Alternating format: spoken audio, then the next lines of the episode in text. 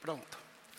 Bem, queridos, enquanto a última semana do ano normalmente é um período propício para que nós possamos olhar para trás, é, observarmos os feitos do Senhor e sermos agradecidos ao Senhor. O primeiro dia de um novo ano também é um momento propício, não apenas para que nós agradecemos ao Senhor, mas para que nós possamos é, renovar alguns compromissos que nós, como crentes, sempre estabelecemos para a nossa caminhada cristã. É um momento oportuno para isso. Talvez você não consiga fazer isso no primeiro dia, mas na primeira semana isso é muito importante. É importante que você renove os seus compromissos com o Senhor, que você coloque diante do Senhor os seus objetivos, os seus projetos, os seus planos que você tem é, colocado já diante dele.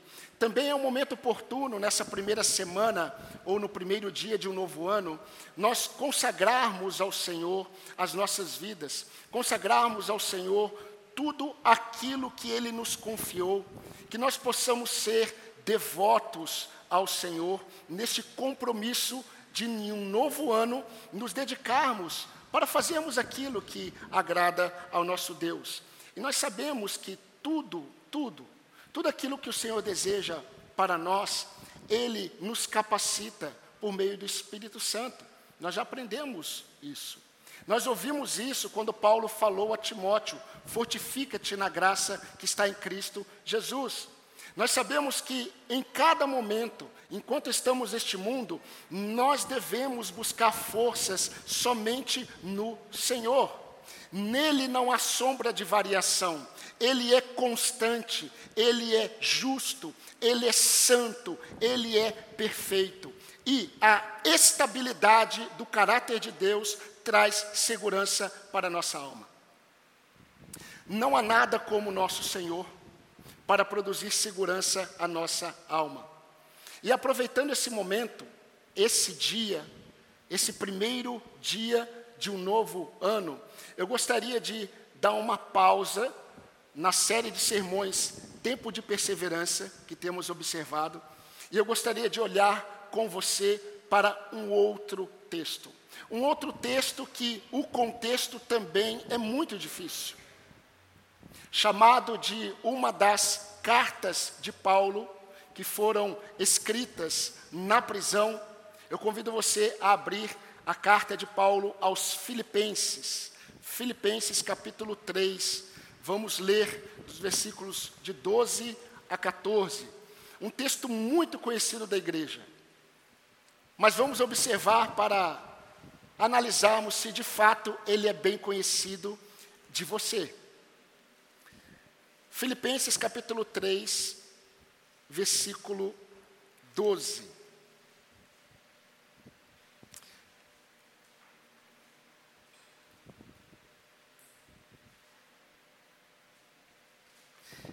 Diz assim a palavra do Senhor: Não que eu já tenha recebido isso, ou já tenha obtido a perfeição, mas prossigo para conquistar aquilo para o que também fui conquistado por Cristo Jesus. Irmãos, quanto a mim, não julgo havê-lo alcançado, mas uma coisa faço, esquecendo-me das coisas que ficam para trás e avançando para as que estão diante de mim, prossigo para o alvo para o prêmio da soberana vocação de Deus em Cristo Jesus.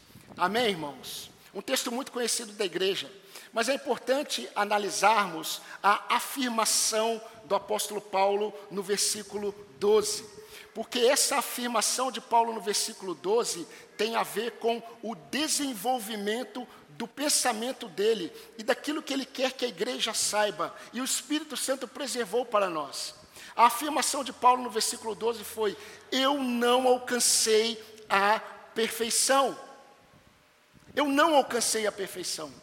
Eu sei que há uma teologia na igreja evangélica de que é possível alcançar a estatura do varão perfeito neste mundo. Ao ponto, se você chegar nessa estatura do varão perfeito, a perfeição, você não peca mais. Você entra num nível de santidade que você não peca mais. E eu estava ouvindo um tempo atrás um pastor debatendo com outro pastor sobre essa doutrina, que nada tem a ver com a doutrina é, saudável ou a sã doutrina. Mas, meus irmãos, Paulo, ele vai repetir no versículo 13 a afirmação dele do versículo 12, quando ele diz assim, na parte A: Irmãos, quanto a mim, eu sei que não alcancei a perfeição, mas uma coisa faço. É interessante a forma como o apóstolo Paulo, ele trabalha esse verbo fazer. Quando na minha versão ele diz assim: Eu não julgo ter alcançado a perfeição, mas uma coisa faço. Paulo, ele quer trazer uma conotação de um esforço, mas um, um esforço direcionado para um alvo específico. Então é muito importante nós observarmos isso para entendermos o texto e podermos tirar as aplicações corretas para nossas vidas. Esse faço, meus irmãos, esse fazer de Paulo traz exatamente a ideia de um fazer com um esforço de um atleta que se inclinava para frente em uma corrida com o desejo de estar mais próximo do objetivo. E era assim que o atleta ele corria. Quando ele estava próximo da linha de chegada, ele se inclinava, ele jogava o corpo dele para frente. Paulo traz esse termo para mostrar que quando ele diz uma coisa eu faço, ele está dizendo assim: eu faço com todo o meu esforço. De todas as versões que nós temos em português, a que melhor trouxe o pensamento de Paulo foi a NVT. E a NVT traduziu da seguinte forma o versículo 13, na parte A: Não, irmãos, eu não alcancei, mas concentro todos os meus esforços nisto. O concentro todos os meus esforços, esforços nisto é o faço, na nossa tradução ou na maioria das traduções.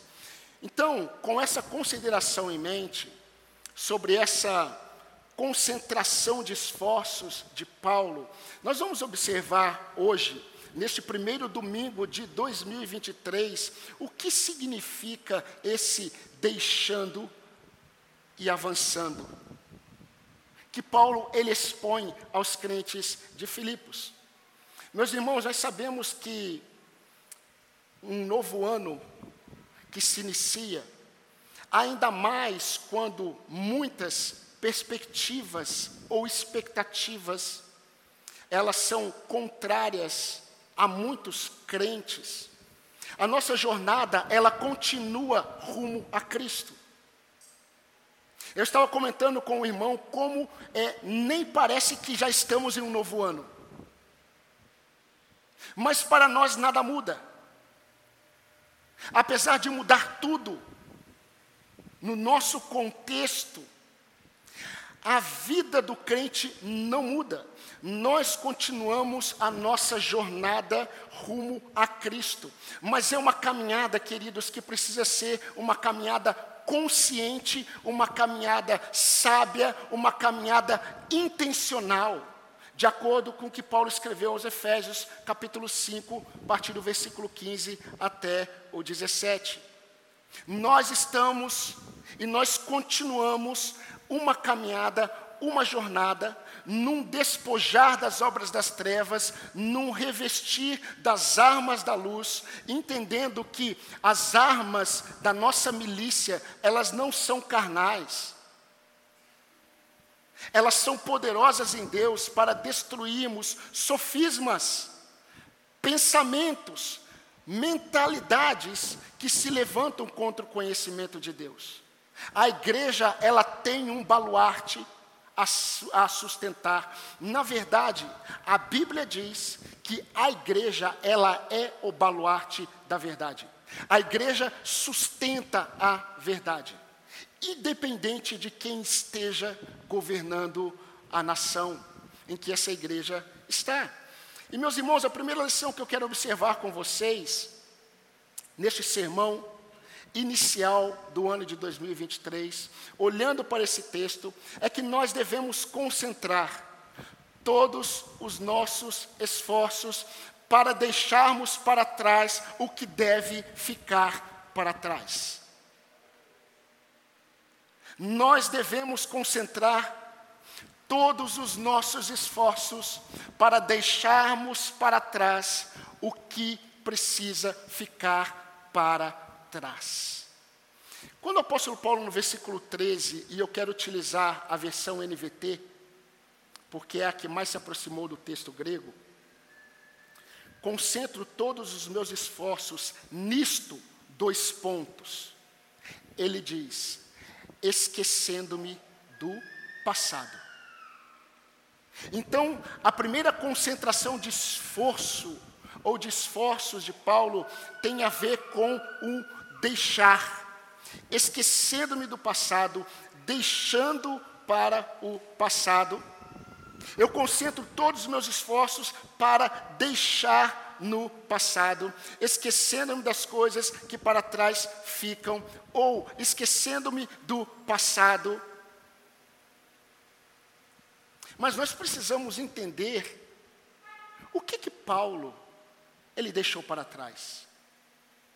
Porque se nós não entendermos, nós vamos aplicar esse texto a muitas coisas nas nossas vidas que não deveriam ser aplicáveis quando lemos um texto como esse. Assim como aquele texto, tudo posso naquele que me fortalece, muito mal interpretado quando é tirado dentro do seu contexto. Mas será que Paulo estava pensando em traumas que deveriam ficar para trás? Será que Paulo estava pensando em é, algumas experiências ruins com pessoas que ele teve, que ele deveria deixar para trás? Será que Paulo estava pensando em práticas pecaminosas que estavam voltando e ele deveria deixar para trás? Será que Paulo estava pensando em bens materiais que é, ele precisava deixar para trás? Meus irmãos, em Filipos, estava acontecendo aquilo que aconteceu em muitas igrejas. Aconteceu em Éfeso, aconteceu muito em Colossos. Leia a epístola aos Colossenses, uma outra carta da prisão. As quatro cartas da prisão, Efésios, Filipenses, Colossenses e Filemão. E perceba que Paulo está combatendo algo que acontecia muito claramente nessas igrejas. Eles estavam lidando com a realidade de crentes. Crentes judeus que não queriam abrir mão dos seus princípios ou práticas religiosas judaizantes. E não apenas isso, eles queriam que os demais crentes gentios também tivessem as mesmas práticas. E nós já vimos muito sobre isso em nossas EBDs.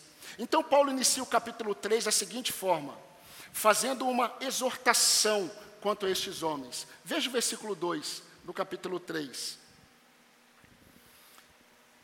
Cuidado com os cães, cuidado com os maus obreiros, cuidado com a falsa circuncisão.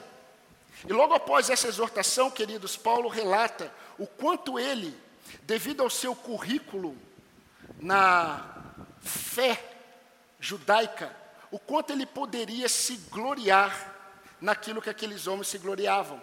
Então me acompanhe na leitura dos versículos de 4 a 6, por favor. Olha o que ele disse.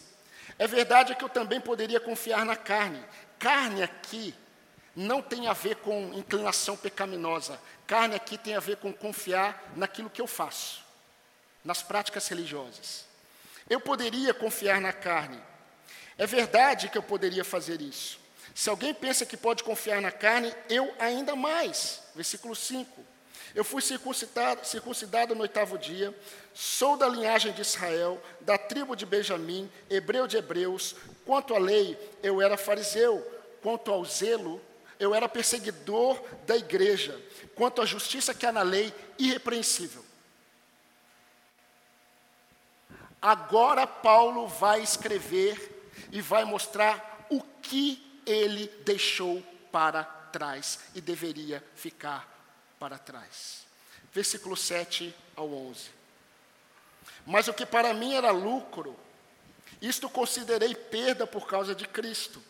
Na verdade, considero tudo como perda por causa da sublimidade do conhecimento de Cristo Jesus, meu Senhor. Por causa dele eu perdi todas as coisas e as considero como lixo para ganhar a Cristo.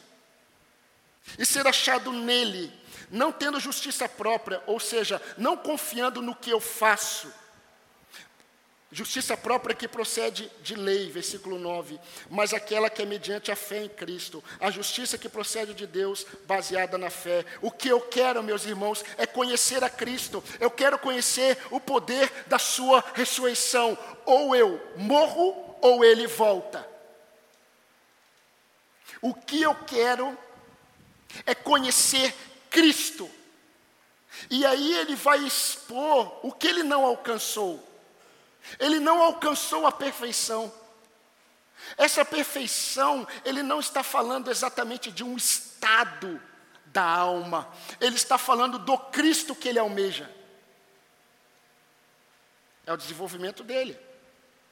Agora, olha que interessante: enquanto alguns judeus convertidos a Jesus estavam desejando voltar a praticar os costumes judaicos que haviam deixado, Paulo afirma: pelo fato de eu ter sido quem eu fui na fé judaica, eu não julgo ter alcançado a perfeição, como vocês acreditam, que nessas práticas vocês encontrarão.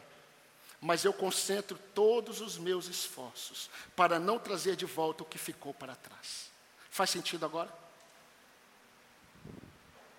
Paulo não está pensando em um trauma do passado. Paulo não está pensando em pecados. E para que fique mais claro para os irmãos, foi nesse mesmo contexto que Paulo escreveu aos Gálatas o seguinte: Se eu volto, irmãos, ele está falando aos Gálatas, porque se eu volto a edificar o que eu destruí, a mim mesmo eu me constituo transgressor. Porque eu, mediante a própria lei, eu morri para a lei, a fim de ver para Deus. Eu estou crucificado com Cristo. Gálatas 2, 18 a 19. Eu quero deixar mais claro para os irmãos o que literalmente Paulo está falando para eles no versículo 13. Paulo está dizendo o seguinte: em primeiro lugar, meus amados irmãos de Filipos, eu concentro todos os meus esforços para que tudo o que ficou para trás, as práticas judaizantes, que eu antes me gloriava, tudo isso continue para trás, em comparação da sublimidade do conhecimento de Cristo. Isso é profundo demais. Isso só é possível porque Paulo acreditava. Ele considerava algumas verdades que poucos crentes consideravam. E é importante nós olharmos para isso, porque você precisa, assim como eu precisei fazer, analisar se você considera essas verdades. Primeiro, para Paulo, Cristo é superior ao que antes ele valorizava. Para Paulo, em segundo lugar, Cristo é muito superior às glórias que os homens se apegam, mas que já não faziam sentido para ele. Em terceiro, para Paulo, Cristo é tão superior em relação ao que ficou para trás na vida dele, que, meus irmãos, trazer de volta essas coisas seria transgredir contra Deus. É o que ele escreveu aos Gálatas. E isso deve ter sido um tiro no pé de muitos crentes que estavam tentando voltar a algumas práticas. É nesse contexto, querido, que Paulo escreve aos Gálatas: insensatos Gálatas. Quem fascinou vocês?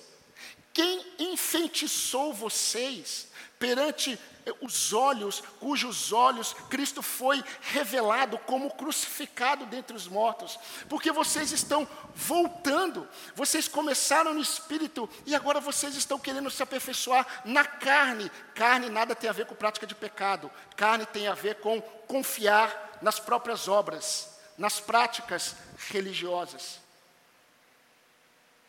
Por isso que é muito interessante, fazendo parênteses aqui, Tome muito cuidado quando você lê a Bíblia, quando você lê carne, não diz, não significa carne em todos os lugares que você lê carne. Mas, meus irmãos, nós podemos entender o que Paulo está mostrando aqui. Quando nós erramos o alvo, nós trazemos tristeza, nós trazemos angústias para a nossa alma, mesmo quando aparentemente a nossa fé esteja bem. Fique atento a essa afirmação que eu acabei de dizer. Quando nós erramos o alvo, nós trazemos tristezas e angústias para a nossa alma, mesmo quando aparentemente a nossa alma esteja caminhando em fé. Não necessariamente. Aprender a buscar o que Deus deseja que nos apeguemos redunda em alegria, satisfação para a nossa alma, mesmo quando as ondas estão batendo de forma contrária.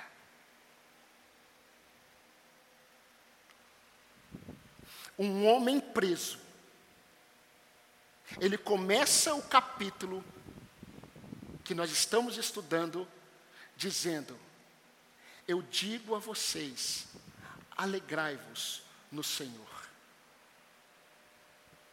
Alegrai-vos, meus irmãos, quanto ao mais, quanto ao mais, alegrem-se no Senhor. Agora, o que isso significa para nós? É impressionante como algumas coisas, queridos, sempre voltam para roubar o lugar supremo de Cristo em nossas vidas. Elas voltam. É interessante como muitas dessas coisas, elas não são más em si mesmas. A prática da lei era boa em si, mesmo em suas limitações, mas era boa.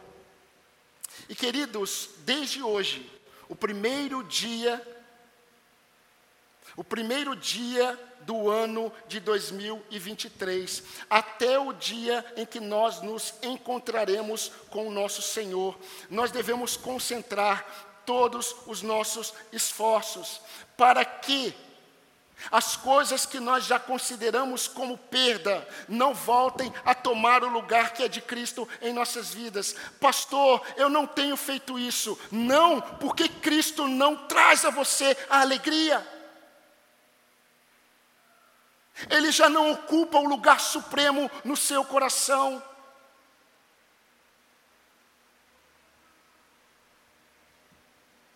Nós devemos nos esforçar para que não voltemos a admirar o que já deveria ter ficado para trás. Nós temos a prática de celebrar a ceia. E todas as vezes que celebramos a ceia, nós trazemos a memória.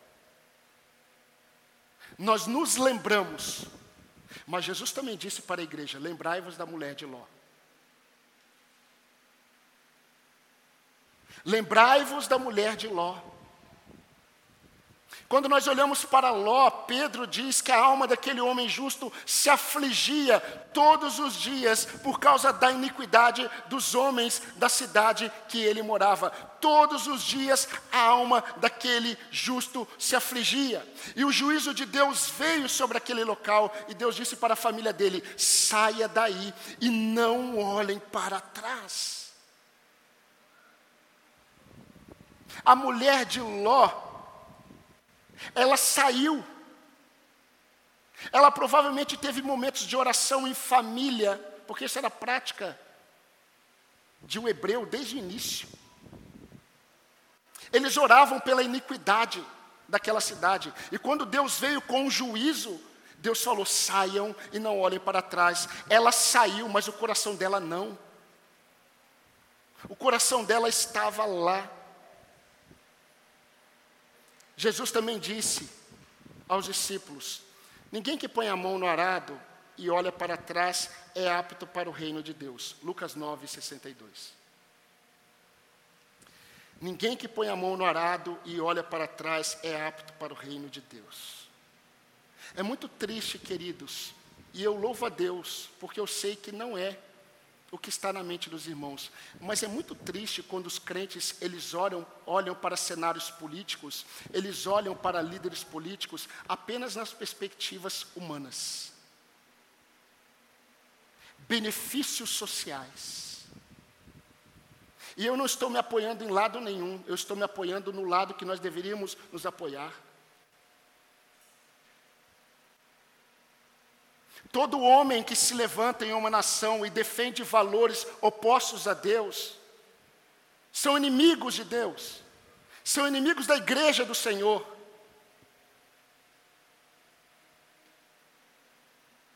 E eu não estou falando do governo atual, eu estou falando de muitos governos, talvez todos,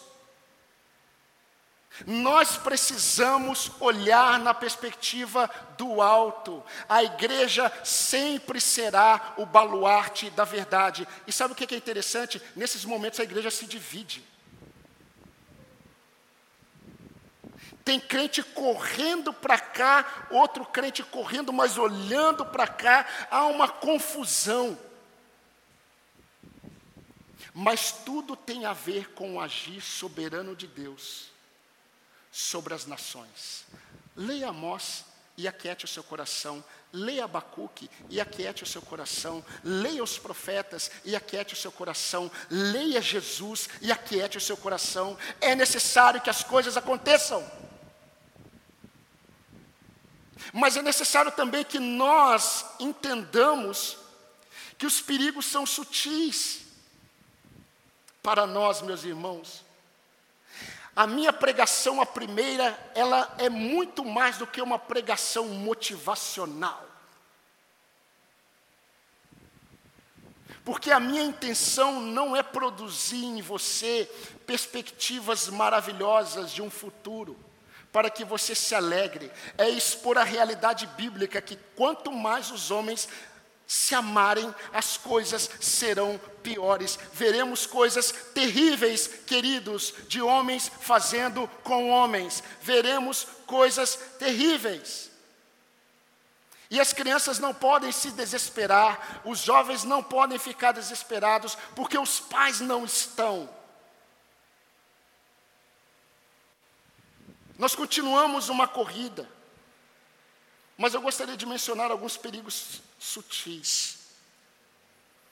Uma boa proposta em todos esses cenários. Uma boa proposta que você recebe nem sempre é para o bem do crente ou o bem do seu lar. Você precisa concentrar os seus esforços para que naquilo que fazia os seus olhos brilhar, e depois de Cristo perdeu o brilho, não volte a brilhar para você.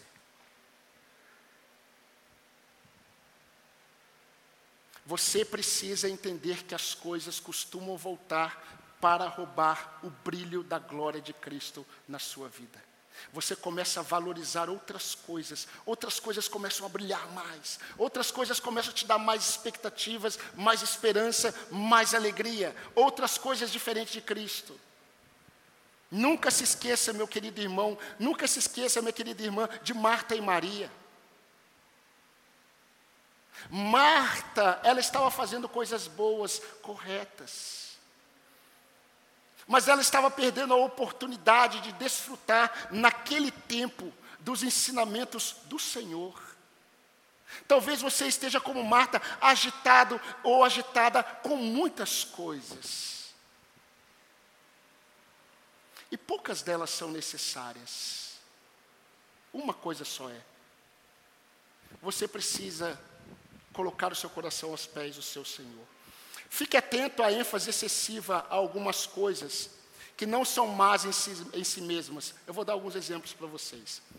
Fique atento com a prática de esportes. Fique atento com o cuidado que você tem com o seu corpo. Eu estou falando de coisas boas que não são más em si mesmas. Fique atento com algum bem que você adquiriu. Fique atento com alguma promoção que você recebeu ou vai receber. Fique atento com algum novo projeto de vida. Fique atento em relação ao conhecimento acadêmico que você vai adquirindo. Fique atento com as preocupações com as coisas deste mundo. Fique atento para que essas coisas não tornem o alvo da sua corrida neste mundo, meu amado irmão.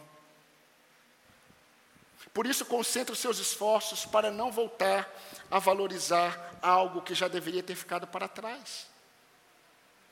Assim como era para os judaizantes, importante trazer algumas coisas, porque senão, se essas coisas não voltassem, parece que não estava completa a vida cristã.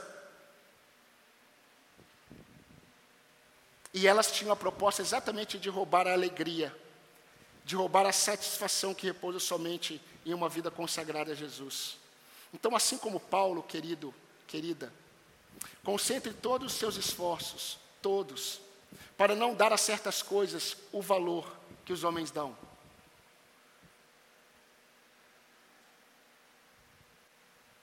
você já não dava valor a essas coisas. Mas elas podem voltar a ter valor para você. Para você. Por isso é importante que você fique atento. Nunca devemos esquecer dos insensatos Gálatas, que ficaram fascinados com coisas da carne. Eles estavam se aperfeiçoando na carne, ao invés de se aperfeiçoarem no espírito. Essa foi a primeira parte do esforço de Paulo, e agora nós vamos caminhar para a segunda e a última, porque não tem outra. Nós devemos também, queridos, concentrar todos os nossos esforços avançando. Avançando para as coisas que estão diante de nós, porque facilmente paramos facilmente paramos. No versículo 13, a parte B, isso é maravilhoso. Eu creio que tudo é maravilhoso. A palavra de Deus é maravilhosa, porque Paulo mostra que o nosso esforço, queridos, não deve ser empregado apenas naquele esforço para não trazermos de volta algumas coisas que deveriam ter ficado para trás. O nosso esforço tem a ver com avançarmos avançarmos em direção ao Senhor. Em outras palavras, muito facilmente, uma frase muito curta, mais de Cristo. Sabe o que você deve desejar esse ano de 2023? Uma conta bancária mais tranquila? Seria bom. Muita paz, saúde, alegria, dinheiro no bolso, saúde para dar e vender. Tudo isso é bom. Agora, se você é crente em Jesus Cristo, você precisa avançar. E avançar significa eu quero conhecer a Cristo. Nem que eu pague um alto preço. A visão de Paulo era conhecer o poder da ressurreição dele. O poder do Pai que ressuscitou Cristo. Ele diz no versículo 10: O que eu quero é conhecer a Cristo, o poder da Sua ressurreição. E meus irmãos, provavelmente, como nós já falamos, Paulo ele tem a ideia que o atleta que está se inclinando, ele está correndo, mas ele está se inclinando, mas ele não se inclina olhando para baixo, ele se inclina olhando para um alvo. E é interessante porque esse alvo, ele é o prêmio. Versículo 14: prossigo para o alvo para alcançar o prêmio da soberana vocação em Cristo Jesus. Mas vamos voltar para o contexto do texto, até porque nós nem saímos, então não precisamos voltar. Mas Paulo ele já tem em mente essa ideia de avançar. Ele está numa prisão, numa prisão domiciliar. Os guardas que o protegem são da guarda pretoriana guarda do imperador, e ele pregou o evangelho para a guarda pretoriana, e a igreja estava preocupada. A igreja se preocupa. E tem que se preocupar. A igreja estava preocupada, sabe com o quê? Paulo está preso. Paulo está preso, e quem está guardando ele? O BOP. Quem tá, BOP é pequeno em relação à guarda pretoriana. É muito baixo em relação à guarda pretoriana. Quem está guardando o apóstolo? A guarda pretoriana. Porque o imperador está de olho nele, está tanto de olho nele que ele vai morrer depois da segunda prisão. Vai ser decapitado. Mas a igreja está preocupada. E Paulo escreve para eles e diz assim: Olha, eu vou dizer uma coisa para vocês. Versículo 12 do capítulo 1 de Filipenses. Eu quero, meus irmãos, eu quero que vocês saibam que as coisas que acontecem comigo têm contribuído para o avanço do Evangelho. As coisas que acontecem comigo têm contribuído para o progresso do Evangelho. Tudo o que vinha com a tentativa de parar Paulo e a obra que Deus confiou a ele não parava, avançava. Avançava. Agora, por que que Paulo avançava? Por que que Paulo era um homem que avançava? Paulo, ele era um homem que avançava simplesmente porque ele era um homem que tinha um alvo.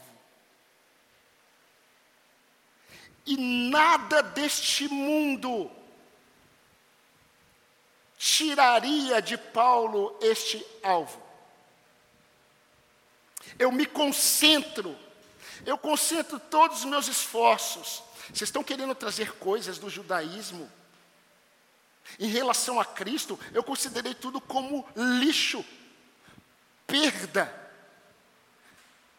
Eu, eu me esforço para não trazer de volta aquilo que ficou para trás, mas eu também concentro os meus esforços, crentes de Filipos, preocupados comigo, eu concentro os meus esforços para avançar,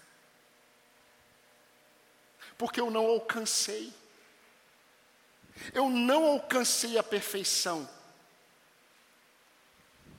mas eu faço uma coisa, eu deixo e eu avanço. Eu avanço para. Eu avanço para frente. Eu prossigo.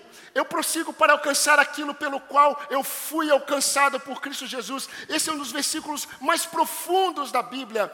Eu prossigo para alcançar aquilo para o qual eu fui alcançado por Cristo Jesus. Versículo 12. Ou seja, a perfeição. Eu fui alcançado por Cristo para alcançar a perfeição. E onde está? Nele.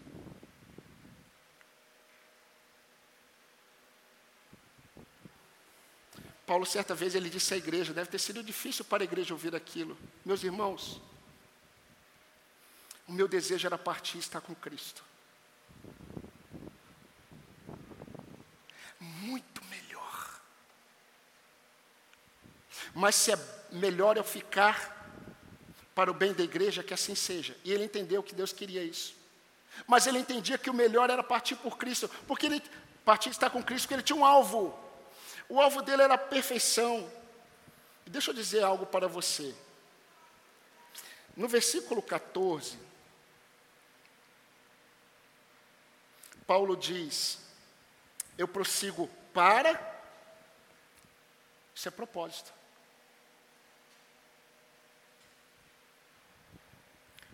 Para o prêmio. Outro propósito.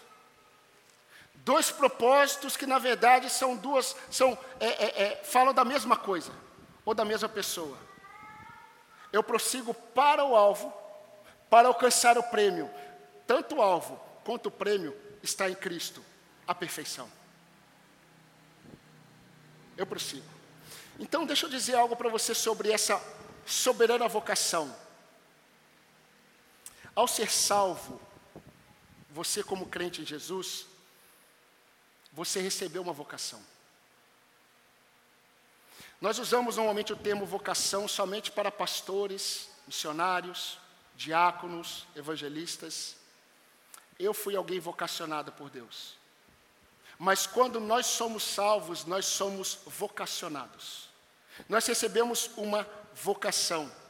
Uma vocação que foi iniciada de forma soberana. Porque essa vocação é soberana. Essa vocação tem a ver com uma carreira proposta. Tem a ver com o objetivo da sua vida.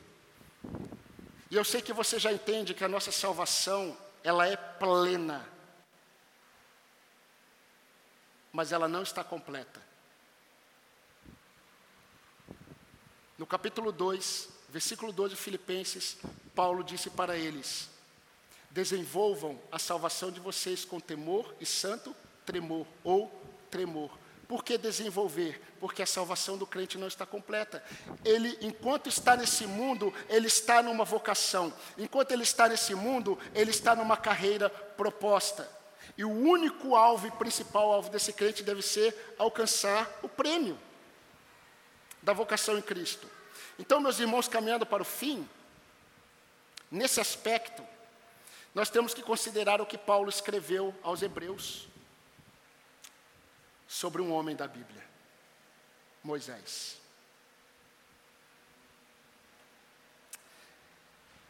Como eu gostaria de ser como Moisés. Paulo escreveu aos Hebreus dizendo assim: Queridos, pela fé, Moisés, sendo homem feito, ele se recusou ser chamado filho da filha de Faraó preferindo ser maltratado junto com o povo de Deus no Egito, do que usufruir prazeres transitórios do pecado proposto pelo Egito. Ele entendeu, mente, ele entendeu que ser desprezado por causa de Cristo era uma riqueza maior do que os tesouros do maior império da época, o egípcio. E ele termina dizendo assim: porque Moisés contemplava a recompensa. Ele contemplava a recompensa. Meus queridos, quando nós estamos prosseguindo para o alvo, a nossa jornada é marcada pela troca de valores. Enquanto estamos prosseguindo para o alvo, a nossa caminhada ela é marcada por troca de valores. E nessa troca de valores nós trocamos desejos e objetivos. Nós trocamos desejos e coisas que buscamos. Então, para reforçar o que foi dito até aqui, a exemplo de Paulo, a minha oração pela minha vida, pela sua vida, pela igreja do Senhor, é que a gente consiga, queridos, neste ano, a começar hoje, a concentrar todos os nossos esforços, em primeiro lugar, para que as coisas que ficaram para trás permaneçam no passado. Ou seja, para que as coisas que antes fascinavam você não voltem a fascinar você. Sabe por quê? Porque essas coisas têm poder de fascinar você. E para isso nós precisamos uns dos outros. Hebreus 3, 12 e 13 diz assim: Deus falou muito comigo essa semana nesse texto. Tenham cuidado, irmãos. Tenham cuidado para que nenhum de vocês tenha um coração mau e descrente que se afaste do Deus vivo, pelo contrário, exortem uns aos outros todos os dias, durante o tempo que se chama hoje, a fim de que nenhum de vocês seja endurecido pelo engano do pecado. O engano do pecado é aquilo que fascina, que brilha nos nossos olhos e nos engana. Em segundo lugar e por fim, que nós avancemos em conhecer mais a Cristo. E sabe como que vai ser essa jornada? Essa jornada de conhecer mais a Cristo vai ser uma jornada de troca. Troca de valores. Troca de desejos. Troca de buscas que vão aproximar você cada vez mais do prêmio da soberana vocação que todos nós recebemos em Cristo Jesus. Quarta-feira, nós lemos um texto que tem sido a minha oração, de um rei chamado Josafá. Josafá tinha muitos desafios pela frente. Muitos, muitos. E ele orou assim: Senhor, nós não sabemos o que fazer, mas os nossos olhos estão postos em Ti.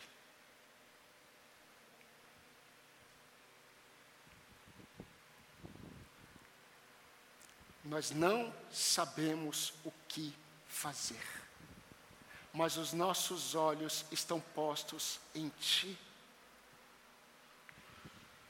Todos os dias, ore dessa forma, porque a voz do Senhor para Josafá veio dizendo assim: Você não precisa lutar. Eu luto por vocês. Ah, meus irmãos, creiamos nisso que estejamos desta forma durante todo esse ano, deixando o que nunca deve vir para frente, para o presente, nem para o futuro, e que possamos avançar. E nesse avançar, eu quero terminar esse sermão com as palavras de Paulo a Timóteo, que vamos voltar domingo que vem, se Deus permitir. No finalzinho da carta, antes de morrer, Paulo disse assim: Desde agora, Timóteo, eu já falei tudo que eu tinha que falar. Desde agora, me está guardada a coroa da justiça, que o Senhor, reto juiz, me dará naquele dia. E não somente a mim, mas também a todos que amam a vinda do Senhor. Não somente a mim, mas a todos os que amam a sua vinda. Eu convido, meus irmãos, todos aqueles que amam a vinda do Senhor, a orar comigo neste momento, a falar com o Senhor, a pedir o direcionamento do Senhor, a falarmos para o Senhor que os nossos olhos estão postos nele, independente do que está acontecendo em nossa nação, independente de quem, é, é, em quem você votou, naquilo que você tem projetado, independente disso, nós costumamos olhar para homens. Mas que nós voltemos o nosso olhar nesse momento para o Autor e Consumador da nossa fé. Ele quer que nós avancemos. Senhor nosso Deus, nosso amado Pai. Nós te louvamos, ó Deus, porque o Senhor não nos rejeita a oração. E o Senhor não afasta de nós a sua graça. Nós te louvamos, ó Deus, porque nós nunca sabemos o que fazer, exatamente porque nós não temos a capacidade de conhecer o amanhã. E temos dificuldade de entender o passado. E temos uma limitação maior de compreendermos o presente. Mas te louvamos porque temos um Deus que é atemporal, está acima de tudo e de todos. E nós cremos de acordo com a tua palavra, não de homens. Nós cremos de acordo com a tua palavra que todas as coisas irão convergir para Cristo, o teu Filho. Nós cremos, ó Deus, como a tua palavra diz, que toda a criação geme, aguardando a redenção dos filhos de Deus. Eu creio, e eu peço ao Senhor agora, venha o teu reino, faça a tua vontade, assim na terra como no céu, porque o Senhor irá reinar com a tua igreja, nesta criação, que o Senhor criou para a tua glória, uma criação restaurada para o teu louvor, e nós reinaremos com o Senhor. Nós te louvamos, ó Deus, porque são promessas vivas, verdadeiras, eficazes, transformadoras, consoladoras. Conduz as ovelhas do Senhor para o conforto do teu aprisco e da tua presença santa, poderosa, fiel. Remova, Deus, dos corações desses meus irmãos qualquer sensação de insegurança em um mundo inseguro em si mesmo. Que os nossos olhos estejam postos em Ti.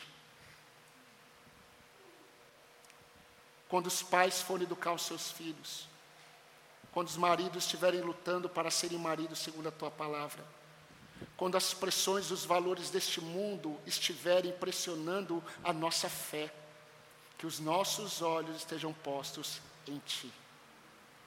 E enquanto isso, Senhor, nós estamos aguardando a vinda do soberano Senhor de toda a terra. No nome de quem nós oramos e no nome de quem nós iremos cantar agora em adoração. Amém e amém.